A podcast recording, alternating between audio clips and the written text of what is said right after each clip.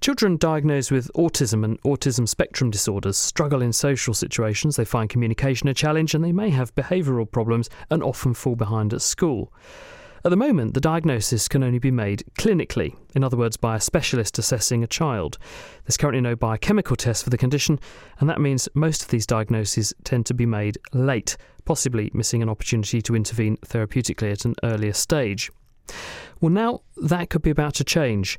Jürgen Hahn from Rensselaer Polytechnic Institute in the US has compared blood samples collected from a group of autistic children with blood samples from unaffected volunteer controls, and he's found a signature change in a range of biochemical markers that are significantly different among the autistic patients.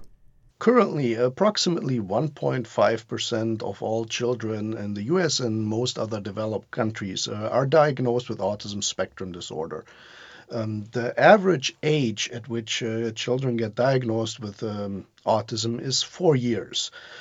But there's general agreement that you can diagnose as um, at the age of two, sometimes even as early as 18 months. However, performing an autism diagnosis is not simple. There is not a single test that you can actually use that really uh, determines if somebody has autism or not. The way this currently works is that you go to a doctor, they perform an observation of you, and based upon this observation, they come up with a, with the diagnosis. But is autism not genetic? We know it runs in families, for example. So is there no genetic test that you could do to find people who might have it? Autism has a strong genetic component. However, there is not a single genetic test that really uh, will tell you if somebody has autism or, or not.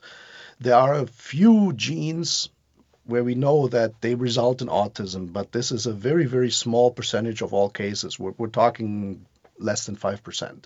So the vast, vast majority of children that have autism, um, we don't know uh, what genes are responsible for it.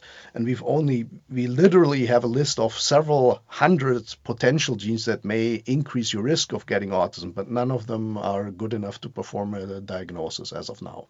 So, how are you trying to solve this?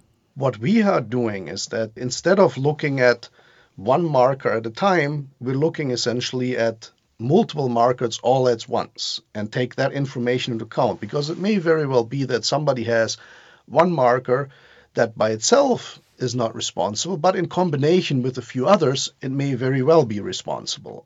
And what sort of markers are we talking about here?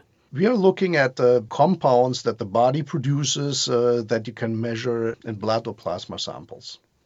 Right, so I suppose if you have a certain genetic makeup, your body's going to have a certain biochemistry. There'll be certain levels of certain chemicals in the blood. And you're saying instead of measuring genes that might be linked to autism, let's just measure the chemistry of the body and see if there's a profile that goes along with autism. That's exactly right. I mean, the genes, they basically form a blueprint. What we are looking at is what the body produces from this blueprint. And also, if you've got multiple different genes that might cause a condition, the end point is that they all cause the same change in your biochemistry. If you just test the biochemistry, you actually infer any of those changes in any of those genes that might underpin the condition. That's correct. So, how did you approach this? What did you actually do? We took uh, data from studies that had already been run, so we did not need to run an entirely new study. And what we did is we performed an analysis that looks at multiple factors of what we're measuring um, in the blood all simultaneously. And based upon that, we then try to determine do we see certain patterns in certain compounds? Are there too much or too little? In the, the group of people that was diagnosed with autism spectrum disorder versus the one that uh, deemed neurotypical. And we found that there's a significant difference in the two. And what compounds or chemicals biochemically were you considering and how?